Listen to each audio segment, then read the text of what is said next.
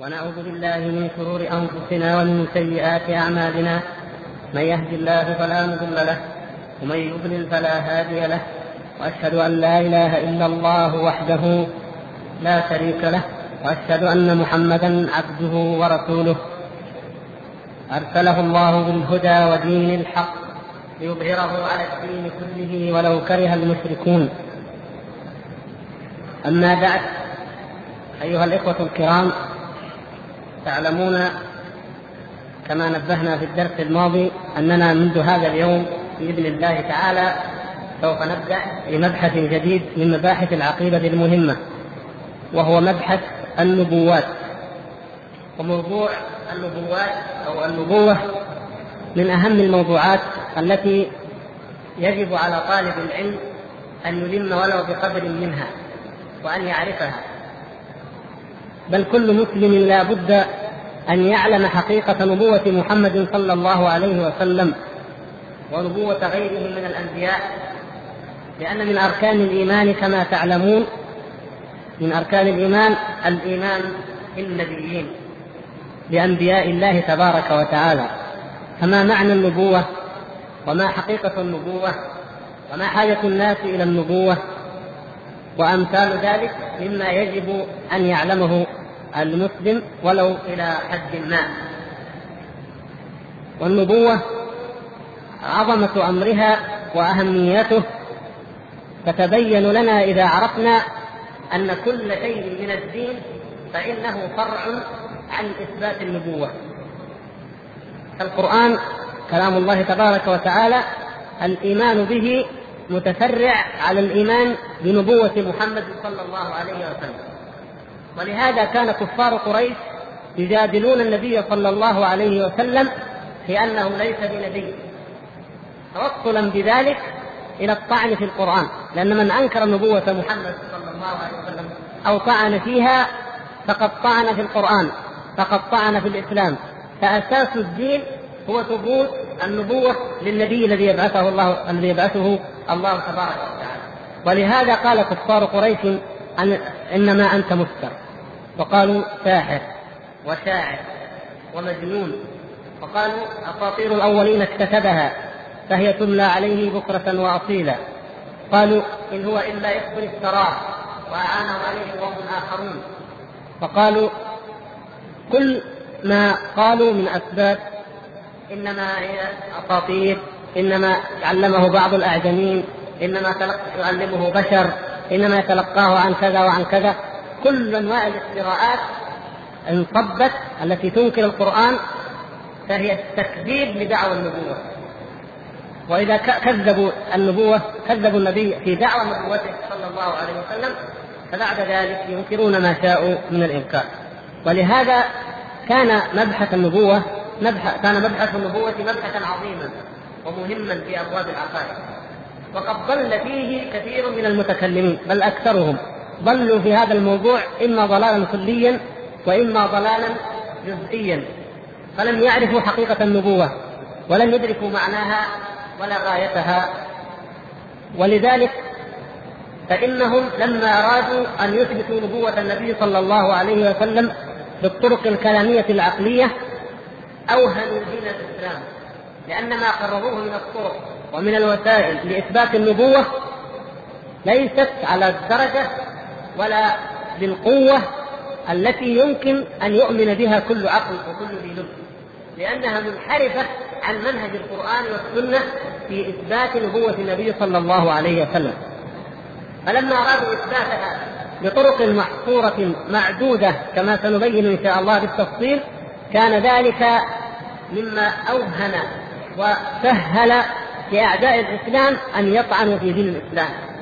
ولهذا قال شيخ الإسلام ابن عن هؤلاء الناس إنهم لا للإسلام نصروا ولا للفلاسفة كسروا الفلاسفة الذين ينكرون النبوات ومنهم كما يقال البرهمية الذين هم في الهند عباد الأبقار. هؤلاء ينكرون النبوات كثير من الفلاسفة ينكرون النبوة ويقولون لا حاجة لوجود نبي. وإنما العقول تغني عن الشرائع وأمثال ذلك من الشبهات ثم قالوا إن دعوى الأنبياء بالنبوة ما هي إلا أناس عباقرة عظماء نابغين تعلموا أنواعا من الحيل مثل حيل السحرة وجاءوا إلى قومهم وقالوا نحن أنبياء وضحكوا على عقولهم بهذه المخارير أو بهذه الخوارق العادة واتبعهم الأقوام وليس لها أي دليل من العقل. فلما جاء أولئك وأرادوا أن يردوا عليهم. لم ولم يسلكوا منهج القرآن والسنة في إثبات نبوة محمد صلى الله عليه وسلم.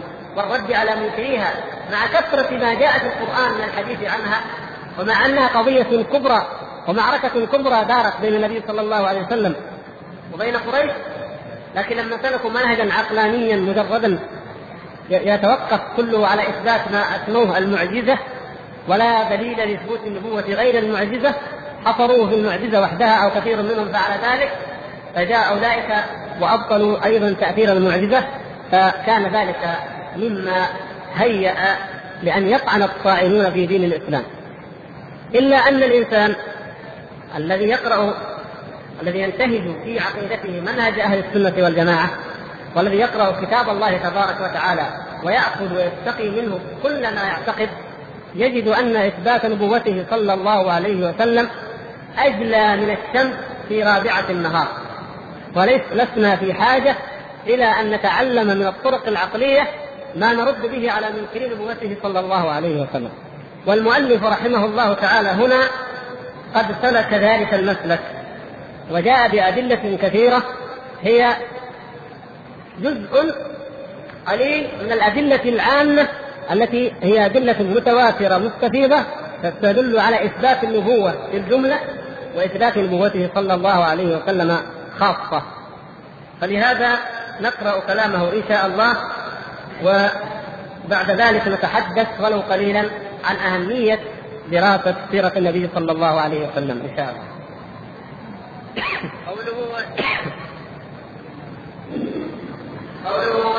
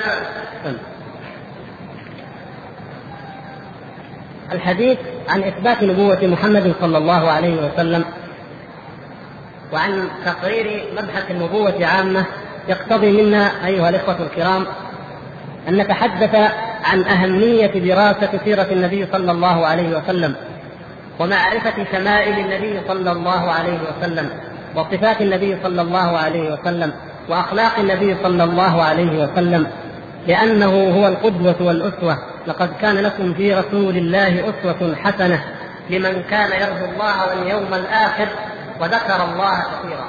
فكل مؤمن بالله وكل من ينتسب إلى هذا النبي العظيم فلا بد وهو حري ومشتاق بلا شك أن يقرأ سيرته ويطالع شمائله ويستنير بهداه صلى الله عليه وسلم.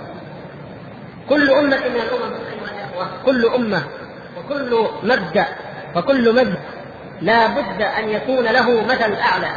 لا بد أن يكون له نماذج حية يؤمن بها أصحاب هذا المبدأ ويتأسون بهذه بهذه النماذج بهذه الشخصيات ويقتدون بها ويشهرون اسمها ويخلدون أعمالها ويرفعون أمجادها. هذه سنة جعلها الله سبحانه وتعالى. فكل المتبوعين من البشر الحقيقيين أو المتبوعين من الأوهام المتوهمين. كل هؤلاء يرفعهم أتباعهم ويعظمونهم ويختلقون لهم من وسائل التمجيد والتكريم والتبجيل ما يرفعونهم به عن مستوى سائر البشر وعن مستوى سائر الناس لأن هذا التعلق طبيعي وفطري في النفس البشرية في من تتبع وفي من تدين بما يقول. ولكن نبينا محمد صلى الله عليه وسلم هو سيد ولد آدم أجمعين وأفضل الأنبياء والمرسلين والذي زكاه وطهره هو ربه سبحانه وتعالى وأثنى عليه ربه تبارك وتعالى وكل من رآه صلى الله عليه وسلم من مؤمن أو كافر شهد له بالغاية العظمى في الحلم والكرم وحسن الخلق والصدق والأمانة والوفاء. هذه الشخصية شخصية النبي صلى الله عليه وسلم لا تحتاج إلى من يفتعل الأمجاد لها أو يفتري عليها وإن كان يظن أنه يفتري لها أو يكذب لها. إنه صلى الله عليه وسلم بما خصه الله تعالى به من الفضائل والخصائص في غنى مطلق عمن يفتري أو يختلف له ما ليس فيه. وما علينا إلا أن نقرأ سيرته الناصعة. نقرأ الصحيح من سيرته صلى الله عليه وسلم. فنتأسى به ونقتدي به ونجد فيها من دلائل النبوة ومن عظيم الآيات والبراهين البينات ما تنبهر له جميع النفوس. كثير من الناس أسلموا لما رأوا سيرته صلى الله عليه وسلم إما عيانا وإما قراءة. بمجرد أن قرأوها علموا أن هذا الإنسان ليس بكاذب وأن هذا الإنسان ليس بمفتر ولا يأتي بشيء من عنده ولا يريد شيئا لنفسه وإنما هو من عند ربه تبارك وتعالى. وأن دعواه النبوة حق ويقين وبرهان وليست مجرد دعوة. وكل مسلم يحتاج سيرته صلى الله عليه وسلم. الحكام والأمراء يحتاجون سيرته صلى الله عليه وسلم ليتعلموا منه العدل ويتعلموا منه الأمانة ويتعلموا منه القسط ويتعلموا منه كل صفات الحاكم الناجح. والأمير الناجح. وكذلك العلماء يحتاجون سيرته صلى الله عليه وسلم يتعلمون منها منها دقائق العلم والفقه والأحكام التي لا لا توجد إلا في سيرته صلى الله عليه وسلم لأنها هي لوحدها التي كلها حجة مأمورون أن نتبعها وأن نتعبد بها أي بما صح طبعا منها. وكذلك طلاب المعرفة طلاب الأخلاق العالية والفضائل الساميه يقرؤون سيرة النبي صلى الله عليه وسلم فيجدون المثل الأعلى في العلم المثل الأعلى في العطف والحنان على الفقراء والمساكين المثل الأعلى في العفو والمثل الأعلى في الكرم المثل الأعلى في الشجاعة المثل الأعلى في المروءة كل ذلك في سيرته صلى الله عليه وسلم. الزوج الذي يريد أن يكون زوجا حقيقيا وابا حقيقيا مثاليا في بيته يقرأ سيرة النبي صلى الله عليه وسلم وشمائل النبي صلى الله عليه وسلم. فيجد مثال الإنسانية العالية. الزوج الكامل الصفات في في معاشرته لأهله وفي أهل بيته وفي ولجيرانه ولمن حوله. يجد تلك الصفات التي من تحل بها بلغ الكمال ولم لم يحز أحد مثل ما حاز. وكل انسان يحتاج إلى أن يقرأ سيرة النبي صلى الله عليه وسلم الصحيحة لا قراءة المطلع على أحداث من أحداث التاريخ وإنما قراءة المستعر المعتبر المتأسي الممتثل لما يجده في هذه السيرة العطرة النيرة الذكية ولهذا من حكمة الله تبارك وتعالى ومن رحمته أن هذا النبي المبعوث رحمة للعالمين حفظ الله تبارك وتعالى لنا سيرته كاملة. كاملة حتى أننا نعرف كيف كان يقسم بين زوجاته. نعرف كيف كان يأتي زوجاته. مثلا عندما تكون المرأة من أمهات المؤمنين حائضا نعرف كيف كان النبي صلى الله عليه وسلم يباشرها مثلا وهي حائض نعرف كيف كان يغتسل صلى الله عليه وسلم من الجنابة وهل كان يغتسل من إناء وحده أو مع إحدى زوجاته مثلا. الأمور الدقيقة في داخل حياته صلى الله عليه وسلم التي كثير أو أكثر الناس مجهولة أو معميه أو مخفية. هذا النبي جعله الله سبحانه وتعالى جعل سيرته واضحة نيرة. ليس هناك شيء من سيرة النبي صلى الله عليه وسلم طهره الله وزكاه أن يكون فيه شيء مما يعاد أو يذم أو يخشى لو انكشف لكان طعنا فيه فيخبأ. لا. أما غيره من البشر من الزعماء من المتبوعين من كذا من كذا فإنك تجد أن جوانب كثيرة من حياتهم مخفية مجهوله لأنهم لو انكشفت أو لو فضحت ولو اطلع عليها الناس لرأوا فيها من المعايب ومن المعاوج ولذلك تجد سيرة كثير من هؤلاء الأدعياء الذين يدعون الكمال أو يتوهمه فيهم أتباعهم تجد أنها متناقضة تجد أنها تعدل دائما. في كل مرة في كل زمن يعدل ويحدث لأن هذا اكتشفوا أنه باطل. وهذا اكتشفوا أنه يؤدي معنى عكس ما أرادوا لما وضعوه. وهذا الشيء إذا اطلع عليه كان نقصا في حق من اطلع عليه. وهكذا. إلا محمد صلى الله عليه وسلم.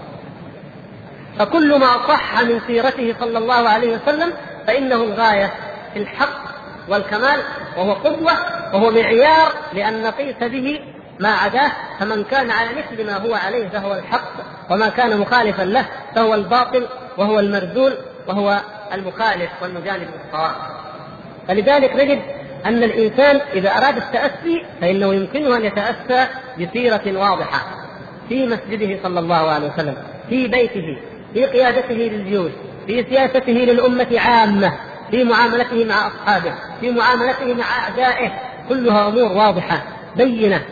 حتى أدق الأمور في, في, السياسة وهي معاملة الإنسان للكفار. كلها مبنية على على وضوح في سيرة النبي صلى الله عليه وسلم. وعلى معاهدات واضحة وعلى معاهدات أو اتفاقيات أو عقود ذمة واضحة جلية ما لها وما عليها حتى مع اليهود حتى مع المشركين. كل ذلك في منتهى الوضوح لكي يتأسى به الناس كما قلنا ولكي ولكي يعلم أن هذا النبي هذه سيرته.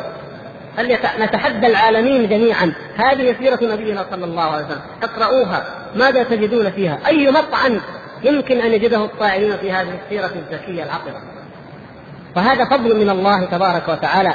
ودلالة وأيما دلالة؟ على أنه صادق وأن هذا القرآن من عند الله وأنه صلى الله عليه وسلم كما أخبر عنه ربه ما كان يرجو أن يلقى إليه القرآن ولا كان يتوقع ذلك. ولكن رحمة الله تبارك وتعالى للعالمين هي التي اقتضت أن ينزل هذا الكتاب وأن يبعث هذا الرسول. نظرة أخرى إذا أردنا أن نعرف قليلا فقط من عظمة النبي صلى الله عليه وسلم ومن أثر النبي صلى الله عليه وسلم في واقع هذه الدنيا وفي حياة البشر وحياة الإنسانية ننظر إلى واقع الأمم التي بعث فيها النبي صلى الله عليه وسلم. كيف كان العالم قبيل مبعثه صلى الله عليه وسلم؟ أي مؤرخ منصف يقرأ ويتتبع حال العالم قبل بعثته صلى الله عليه وسلم ثم حال العالم بعد أن عمت عليه نور الإسلام فإنه يجد أن هذا نبي حقا هو نبي من عند الله وليس بمفتر بل يجد أن هذا الرجل هو أعظم الخلق منة على الإنسانية جمعاء. كما قال الأنصار رضي الله تعالى عليهم المنة لله ورسوله أو الله أمن. المنة لله ولرسول الله صلى الله عليه وسلم على سائر البشر وعلى الإنسانية جمعاء وعلى سائر الحضارات. فإن الأمة التي بعث فيها النبي صلى الله عليه وسلم هي أمة العرب. وما أدراك ما أمة العرب في الجاهلية. ماذا كان العرب لما ذهب وفد المسلمين إلى كسرى إلى رستم قائد جيوش كسرى وتقدموا هنالك وأخذوا يتوغلون في بلاد فارس وأرسل إليهم سعد بن أبي وقاص رضي الله تعالى عنه الرسل وكان منهم ربعي بن عامر وكان المغيرة بن شعبة الصحابي كلهم يواجههم رسل يقول أنتم العرب كنتم تأكلون الميتة كنتم تأكلون الجعلان. كان بعضكم يعتدي على بعض. كنتم تفعلون. يذم بأنواع من الذنب. فما الذي جاء بكم؟ ما الذي جرى؟ ما الذي حصل لهذه الأمة؟ فماذا كان يجيبه المغيرة وربعي بن عامر؟ يقول أيها الأمير كان فينا ما تقول وأعظم وأعظم أنت لا تدري. الفرس والروم. كل من أراد أن يطعن في العرب لا يدري أن المعايب الأخرى هم أعلم الناس بما كانوا فيه من الضلال وأعلم الناس بما كانوا فيه من الانحطاط ومن الظلم ومن الفحشاء. ماذا كان حال العرب من حيث الفضائل والأخلاق؟ كانت كما جاء في الحديث الصحيح كان الزواني ينصبن الرايات في الأسواق فيأتي عليهم الرجال الواحد بعد الآخر فإذا ولدت ألحقته بمن شاءت هذه إحدى صور النكاح التي جاء الحديث الصحيح في عن عائشة رضي الله تعالى عنها. إحدى صور النكاح في الجاهلية وكانت عادية. كان الإنسان يستلحق من ليس ابنا له ويدعيه ويأخذه. كانت قطيعة الأرحام إلى حد كما قال شاعرهم وأحيانا على بكر أخينا إذا ما لم نجد إلا أخانا. نغير على القبائل كلها. ناخذ ننهب ما وجدنا إلا اخانا اغرنا على أخينا وأخذنا ما عنده. ليس هناك معيار ولا ضابط خلقي ابدا. كان وعد البنات إهانة المرأة احتقار المرأة كانت تؤد وهي حية تدفن وهي حية تدس في التراب كما قال الله تبارك وتعالى. وهي اهدارا لإنسانيتها واهدارا لكرامتها. ماذا كان العرب يعبدون؟ كانوا يعبدون حجارة كان أحدهم يجمع العجوة من التمر فيعبده فإذا جاع أكله أكل إلهه الذي كان يعبد. كيف كان العرب يتحاكمون؟ كانوا يضربوا بالأزلام فإذا انقلب على الجهة هذه قالوا حكم لفلان إذا وقع على هذه الجهة قالوا حكم على فلان. كانوا يذهبون إلى الكهان ويتحاكمون إليهم في أي شيء من أي من أمر من الأمور والكهان يحكمون بينهم. كان السادة والكبراء يتحكمون ويتسلطون. وأما الذين من بيوت أو من أسر عادية أو دون ذلك من طبقات المجتمع فلا قيمة لها ولا وزن مهما كان فيها من الخير أو من النبوغ أو من الفضائل. أمور كثيرة لا يحصيها العد وقد جاءت في الكتاب وجاءت بعضها في السنة وفي الكتاب وجاءت في ديوان العرب الذي هو شعر العرب. وجاء في حياتهم وفي سيرتهم في الجاهلية ما يعطي الدلالة الواضحة على أن هذه الأمة لولا هذا الدين لما كانت شيئا مذكورا بل لم تكن تسمى أمة. الشيء الوحيد الذي كان في العرب الميزة الوحيدة أنها كانت بعيدة عن الفلسفات. هذه نقطة مهمة جدا. بعيدة عن الفلسفات وعن الحضارات. الإسفاف الذي كانت تعيشه كان تدنيا وإسفافا مع وجود الفطرة التي تشعر أن هذا اسفاف ولهذا لما كان أحدهم يعبد الصنم فجاء إليه فوجد حجر فوجد أن الثعلب قد رقى عليه وبال عليه. فقال أرب يبول الثعلبان برأسه؟ لقد ضل من بالت عليه. فكيف ارتفعت أذهانهم لما جاء الإسلام؟ لم يتركوا دينهم. نعم. لكن تنوروا قالوا ديننا هذا يسجد هذه الصور. نحطم هذه التماثيل. حتى نكون أقرب إلى أن نكون بشر نفكر تفكير بشر وندين بدين على مستوى البشر أما هذه الأديان على مستوى الحيوان وهكذا نجد أن أثر نبوة محمد صلى الله عليه وسلم أو نقول أثر رحمة الله للعالمين بمحمد صلى الله عليه وسلم قد عم الأرض جميعا.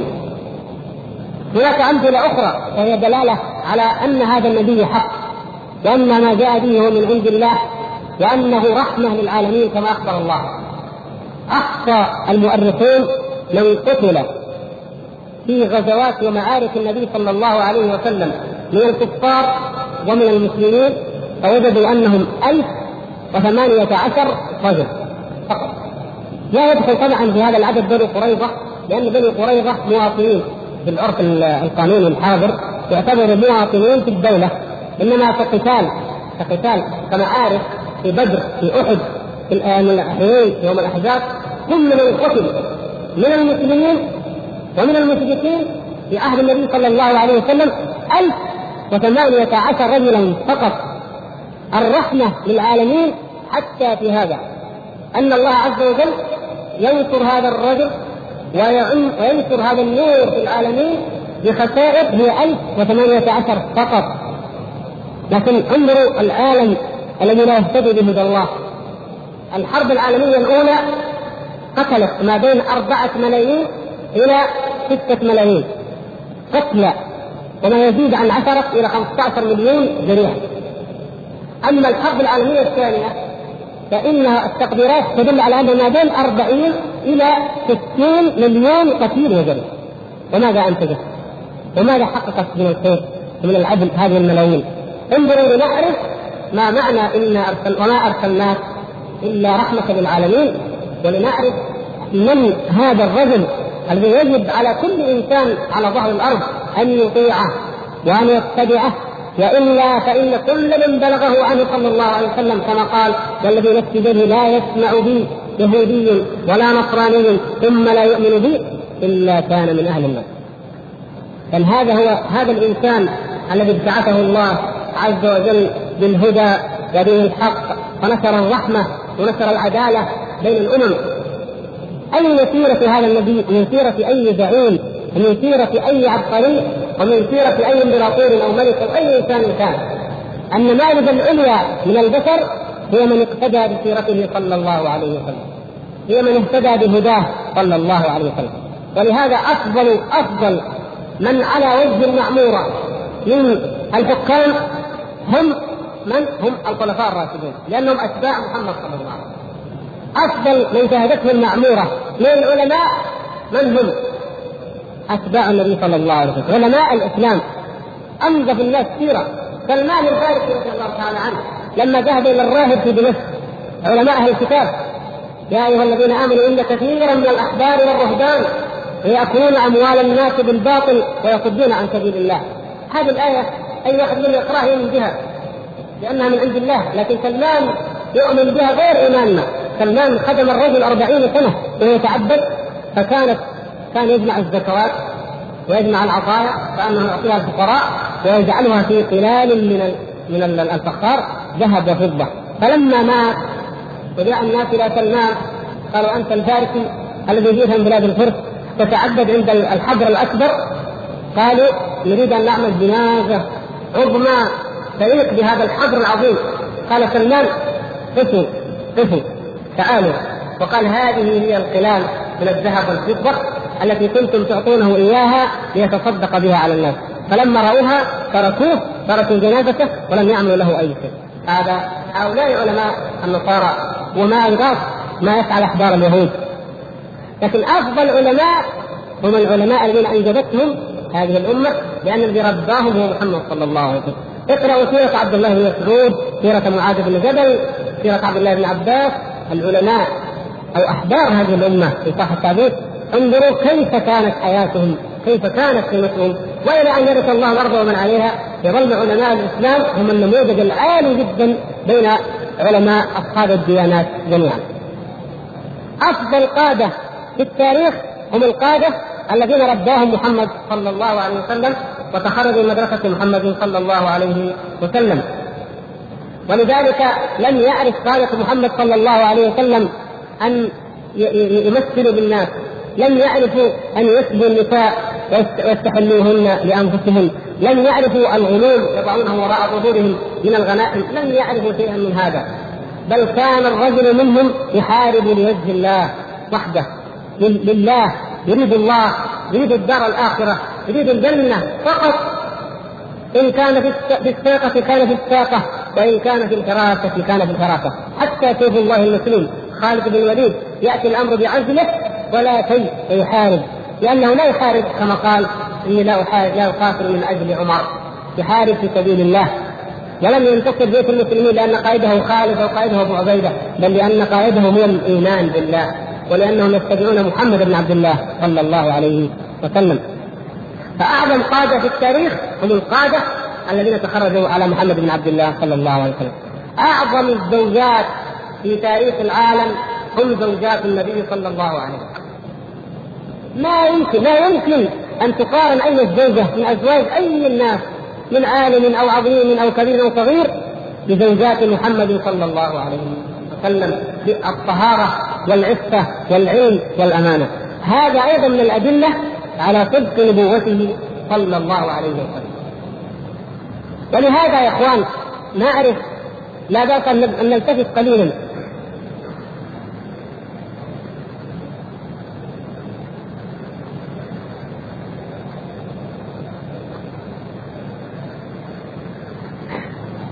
لا بأس أن نلتفت قليلا ما دمنا نتحدث عن دلائل نبوته صلى الله عليه وسلم من التاريخ ومن الواقع الذي يراه المؤمن والكافر ويشهده أن نتحدث وأن نعرج على الذين يغضون من قدر نبوته صلى الله عليه وسلم بل يطعنون في نبوته صلى الله عليه وسلم شعروا أم لم يشعروا وإن كان زعماؤهم ومؤسسوهم شاعرين بلا شك من هم؟ الذين يتنقصون أصحاب النبي صلى الله عليه وسلم. الذين يحطون من قدر أصحاب النبي صلى الله عليه وسلم. ويحطون من قدر زوجات النبي صلى الله عليه وسلم. ويحطون من قدر علماء الإسلام الذين تلقوا العلم عن محمد صلى الله عليه وسلم.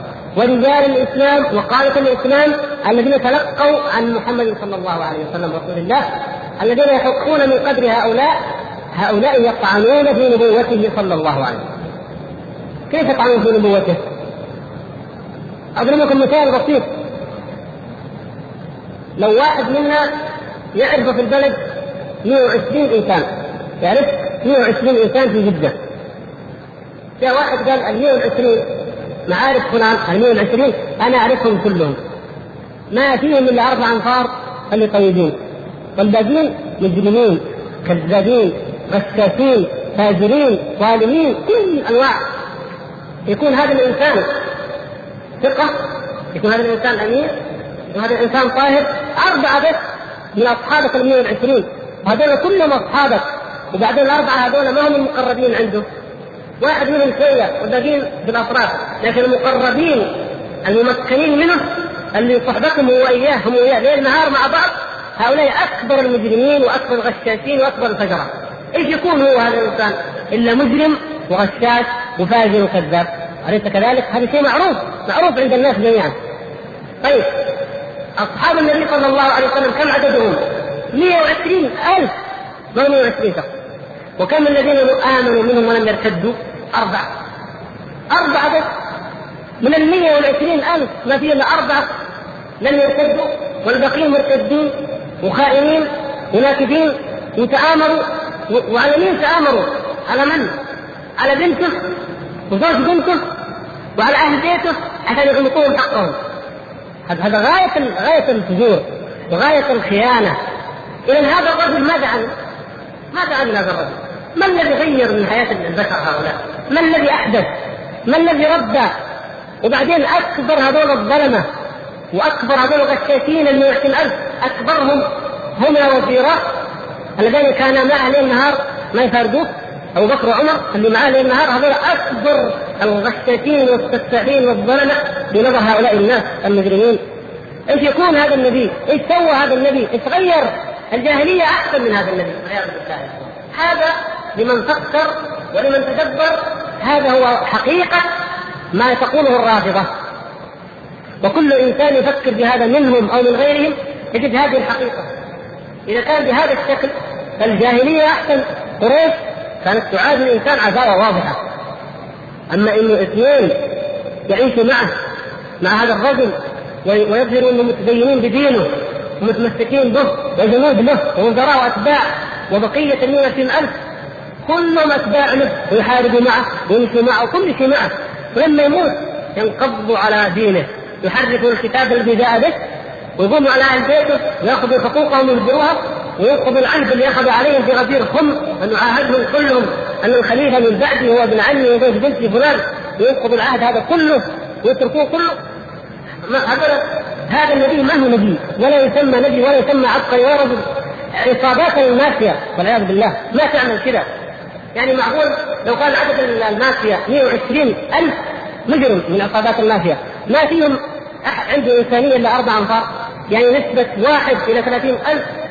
ما في إلا واحد من ثلاثين ألف عنده إنسانية. يخاف الله. يقول يا جماعة عيب. الرسول هذا اللي الله انقذنا به. اللي الله أعطانا به. عيب. كيف تفعلوا؟ كيف تضربوا بنته؟ كيف تأخذوا خلافا ولد عمه؟ وقد عهدكم وعهدتوه ما في واحد يتحرك قلبه يتحرك ضميره. يقول يا أبو بكر يا عمر اتقوا الله. كيف تظلم هذا الإنسان؟ هذه هذا هذا الواقع. وبعدين تعالوا يا أربعة. الأربعة الباقيين تعالوا. ما فيكم واحد شجاع تعال أنت يا صاحب الشان. ما توقف فين الشجاعة اللي رباك عليها محمد صلى الله عليه وسلم؟ إذا كان رباك على الشجاعة. ما تقدر تقول يا أبا بكر هذا حقي؟ اقبله طيب عمر بن الخطاب زوج بنتك؟ هذا اللي ظلمك واللي فعل واللي فعل المرتد اللي فعلان ده اللي أنت تفيه من الكفر وفيه زوج بنتك؟ أم كلثوم؟ بنت فاطمة بنت محمد صلى الله عليه وسلم. زوج عمر هو فاعل هذا الأفاعيل وتسكت وما تقوم تطالب بحقك لما يموتوا. يا إخوان يعني أي إنسان أي إنسان عنده عقل يجد أن هؤلاء على أفجر دين واكبره وأن هؤلاء غاية كلامهم وغاية دينهم ليس مجرد الحق من فلان وعلان ولا الثأر والانتقام لزيد وعبيد لا. أنه أسس دينهم للحق من من هذا الدين لهدم نبوة محمد صلى الله عليه وسلم. ومن قول الناس أن هذا ما رد إلا هؤلاء الكذابين الخونة فقيسوه عليهم والعياذ بالله. هذا هو مقتضى كلامهم عند أي عاقل من العقلاء. فلو أن رجلا من أعداء الإسلام أراد أن يستدل على نبوة محمد صلى الله عليه وسلم أو أراد أن يؤمن أو يدعو إلى دين محمد صلى الله عليه وسلم ويقرأ حياته فلن يقع في يده إلا كتاب من كتب هؤلاء الملة أو هؤلاء الناس واخذ يقرأ. فبالله عليكم أي فكرة يأخذها عن الرسول صلى الله عليه وسلم؟ فضلا عن الصحابة. هل تكون فكرة الإنسان النموذج العالي الكامل الذي يربي أصحابه على أن يعملوا لله ويتجردوا من الدنيا ومن حبها ومن شهواتها كيف ما يكون هذا؟ أبو بكر رضي الله تعالى عنه عمر عثمان الصحابة كلهم كيف كانت نظرتهم للدنيا؟ كيف كانت نظرتهم للملك؟ كيف كانت نظرتهم للترف؟ كيف كانوا؟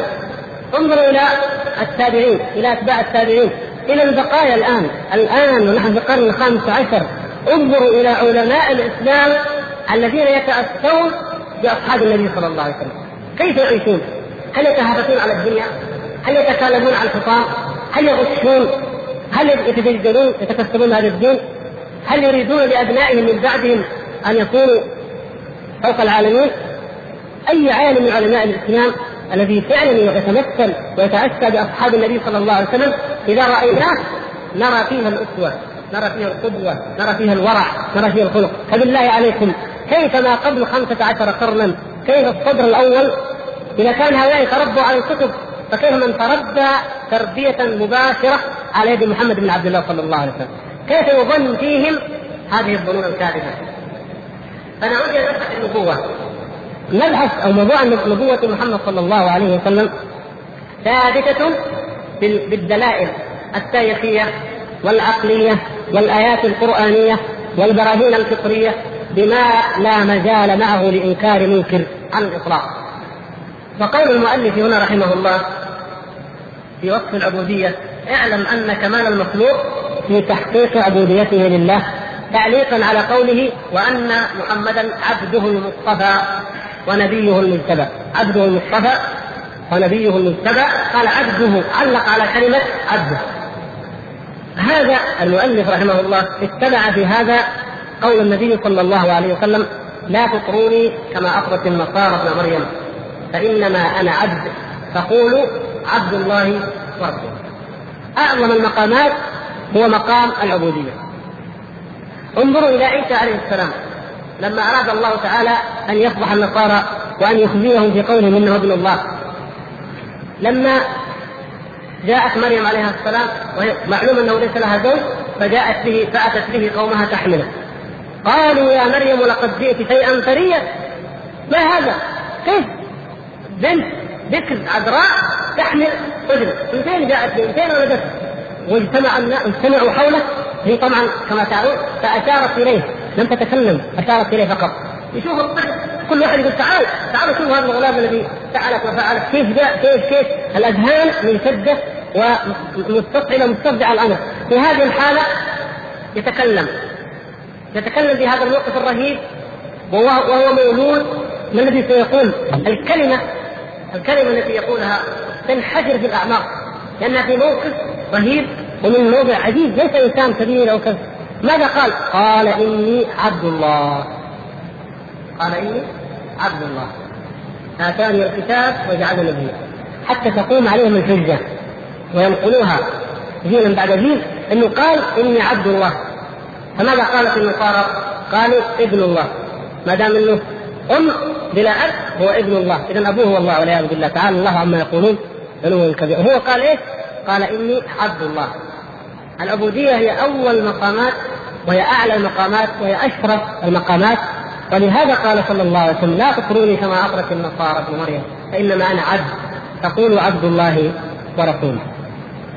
الخضر عليه السلام الصوفية تنجب فيه وتعظم وتفتري وتختلق الأكاذيب وتدعي له أنه القطب الأعظم الذي يدير الكون الذي يفعل الذي يفعل كل الأكاذيب التي يجل عنها الحصر والعد ماذا قال الله تعالى عز وجل عنه؟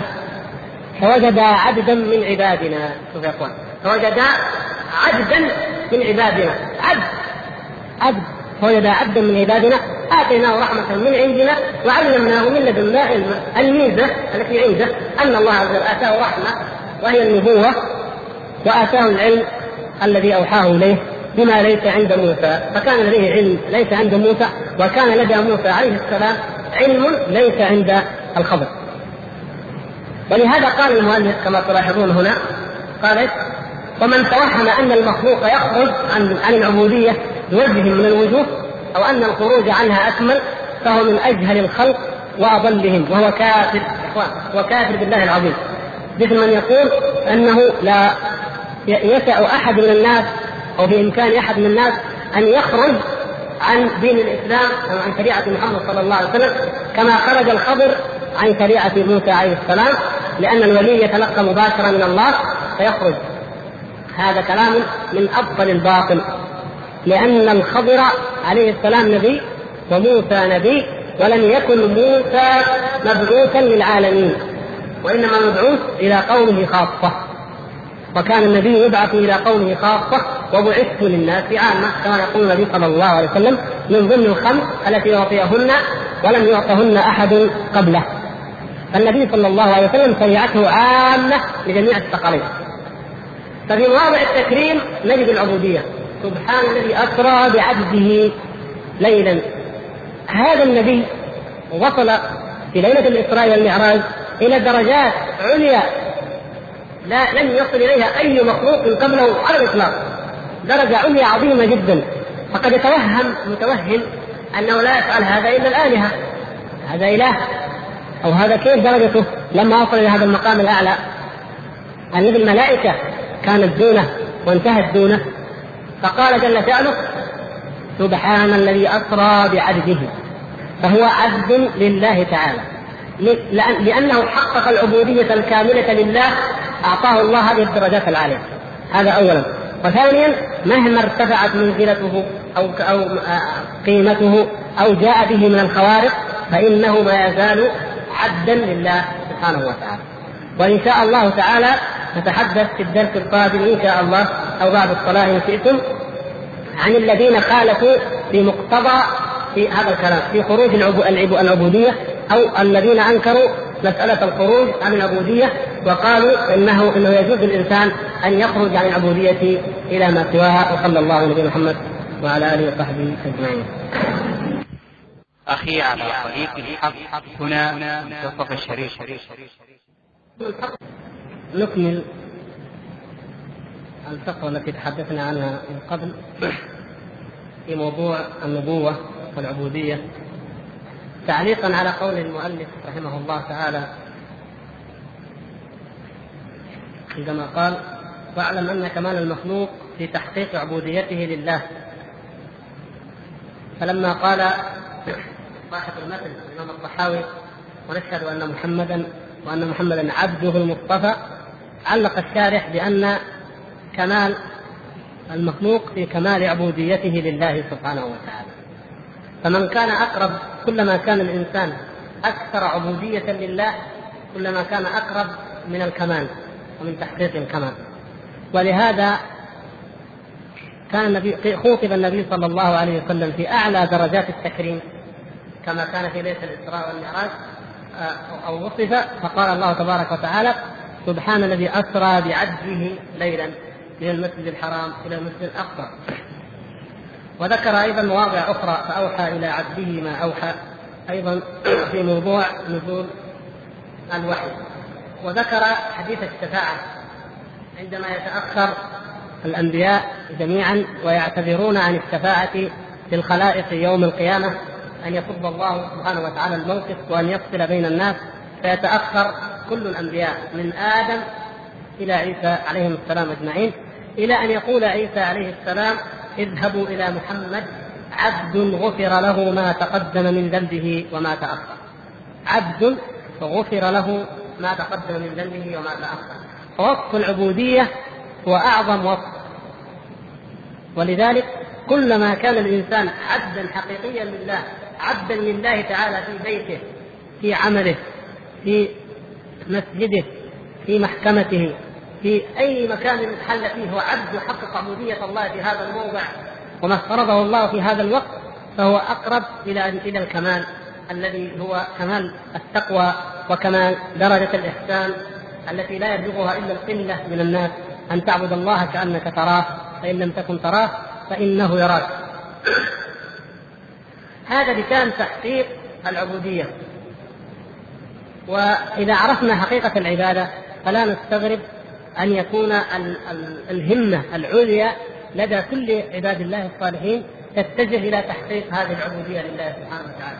لأنه إذا كانت العبادة هي كما قال شيخ الإسلام ابن تيمية اسم جامع لكل ما يحبه الله ويرضاه ويرضاه من الأقوال والأعمال الظاهرة والباطنة يعني أعمال القلب مثل اليقين والصبر والتوكل والرجاء والخوف والمحبة والإنابة والإخبات. ومثل أعمال الجوارح فإذا كانت العبودية العبادة تشمل هذا كله فكل من حقق هذه كل من حقق هذه أو شيئا من هذه الأعمال الباطنه والأعمال الظاهرة مثل الصلاة والزكاة والجهاد والحج وأمثال ذلك فهو أكثر عبودية لله سبحانه وتعالى من غيره. فهذا تحقيق العبودية لله سبحانه وتعالى وبيان أن كلما أن الإنسان كلما حققها أكثر كلما ترقى أكثر. اذا النتيجة النهائية أن أعظم وصف يوصف به النبي صلى الله عليه وسلم أنه عبد. عبد الله. نقول أشهد أن لا إله إلا الله وأشهد أن محمدا عبده ورسوله. العبودية لله أعظم وصف. فالنبي صلى الله عليه وسلم هو العبد الذي تحققت فيه العبودية الكاملة لله عز وجل بما لم يتحقق في أي مخلوق. ولهذا فإنه في يوم الحشر يوم القيامة حتى الأنبياء يتراجعون إلى أن يصل الأمر إليه صلى الله عليه وسلم فيقول أنا لها أنا لها. لأن يعني العبودية الكاملة متحققة فيه صلى الله عليه وسلم. وهو أمرنا. قال لا تطروني كما اطرق النصارى ابن مريم. الإطراء هو المبالغة في الثناء. بعض الناس يطري وإن كان هذا الثناء حق وينسى المدح ينسى الكلمة. يقول أن سيدنا ومولانا وقائدنا وإمامنا محمد رسول الله مثلا.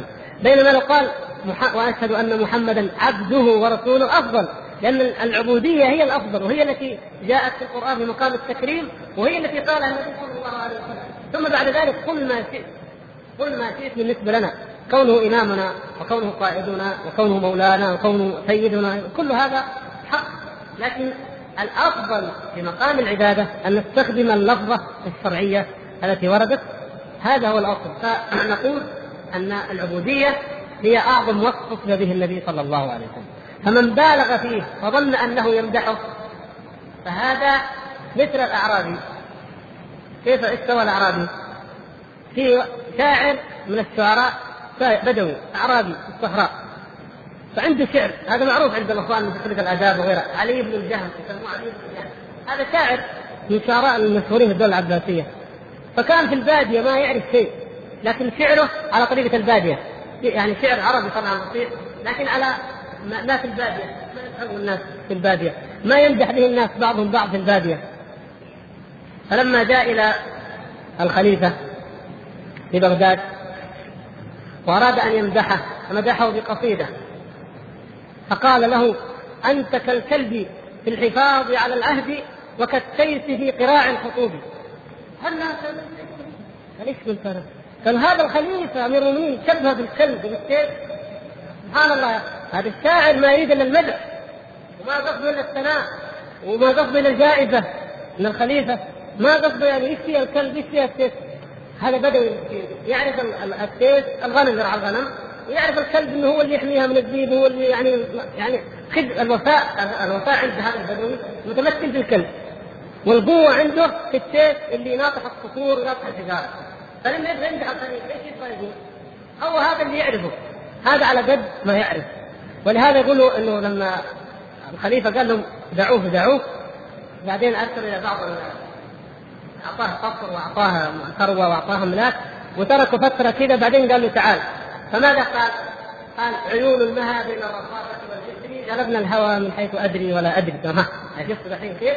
انتقل تغير لما عاش في بيئة فيها نعيم وجاب الشعر الراقي أو الشعر الحضاري على اي حال وإن كان قد لا يكون راقيا في الميزان الشرعي المهم لما نقول للواحد اللي يحب الرسول صلى الله عليه وسلم يمدح زي ما يبغى هو يمكن يمكن أكثر المسلمين اليوم في الجهل بمقام النبي صلى الله عليه وسلم هذا البدوي في جهله بمقام الخليفة. إيش درى المسلمين؟ إيش درى أكثر الجهال إنه مقام النبي صلى الله عليه وسلم ومن مدح النبي صلى الله عليه وسلم أنك تقول فيه هو عبد يمكن لو تقول بعض الرسول عبد يزعل منك. رسول الله هذا سيد العالم هكذا جهل. يمكن يروح يمدحه بشيء ما ما هو فيه بشيء يدعو إلى السخرية. وهذا معروف. ولا يحتاج أن نذكر لكم ان تعرفون الأمثلة. الذين يمدحون الرسول صلى الله عليه وسلم بأنه كان الذباب لا يقع عليه وكان القمل لا يؤذيه. هذا مدح الرسول صلى الله عليه وسلم. هل هذا هو المدح الذي مدحه الله به؟ هل هذا هو الذي أثنى عليه؟ ومع ذلك يؤلفون في ذلك الكتب ويقولون إن من يقدره حق قدره صلى الله عليه وسلم ومن يدعو إلى التمسك بسنته إن هذا يكره الرسول. هذول يكرهوا الرسول. لأنهم ينكروا علينا هذا المدح وهذول يقولوا لا تكرهوا الرسول لا تبالغوا في مدح الرسول اذا هم يكرهون الرسول. لكن هم عندما يمدحونه بهذا بالذباب وبالجمل بهذا الكلام يشوفوا إنه هذا غاية المدح مثل ما كان ذاك البدوي اذا يا إخوان ليس الأمر مسدوسا إلى آرائنا ولا إلى أهوائنا نمدح بما نشاء ونذم بما نشاء. وإنما نمدحه صلى الله عليه وسلم في حدود ما أمر الله. ونحبه صلى الله عليه وسلم وهذه لها موضوع سيأتي بإذن الله أهمية محبته صلى الله عليه وسلم وأنها محبته غير طاعته، نعم هي تستلزم وتقتضي طاعته، لكن المحبة نفسها كعمل قلبي هذا أيضا أمر، هذا واجب، هذا شيء لا يجوز أن يخلو منه قلب مسلم. ولو أن احدا كان في قلبه أدنى كره لرسول الله صلى الله عليه وسلم لم يكن مسلما على الإطلاق في مذهب أهل السنة والجماعة. أي إنسان في قلبه ادنى بغض للرسول صلى الله عليه وسلم أو لما جاء به فهو منافق. كيف كيف ما نحب رسول الله صلى الله عليه وسلم؟ من الذي نحب اذا؟ الإمام أحمد رضي الله تعالى عنه ضرب مثل أعلى في هذا يأتي به المعتصم المعتصم الخليفة العباسي ويأتي بالامام أحمد ويمدها الأرض ويأمر بضربه فيضرب حتى تنفتق خاطرته وتخرج امعاؤه رضي الله تعالى عنه. ليقول البدعة ويقول الكفر وهو يأبى إلا أن يقول الحق ويصبر عليه وذلك يضربه ويعذبه حتى يغمى عليه. فذهب إليه أحد أتباعه قال الإمام أحمد كما تعلمون كل كل أئمة الإسلام وعلماء الإسلام من كثرة علاقتهم بالله عز وجل وصلتهم بالله وعبادتهم وتقواهم لو رفعوا أيديهم على مخلوق استجاب الله عز وجل. ما هم مثل ضعاف الإيمان اللي لا هؤلاء ناس الله عز وجل أن يتحقق فيهم حديث الولي حقيقة.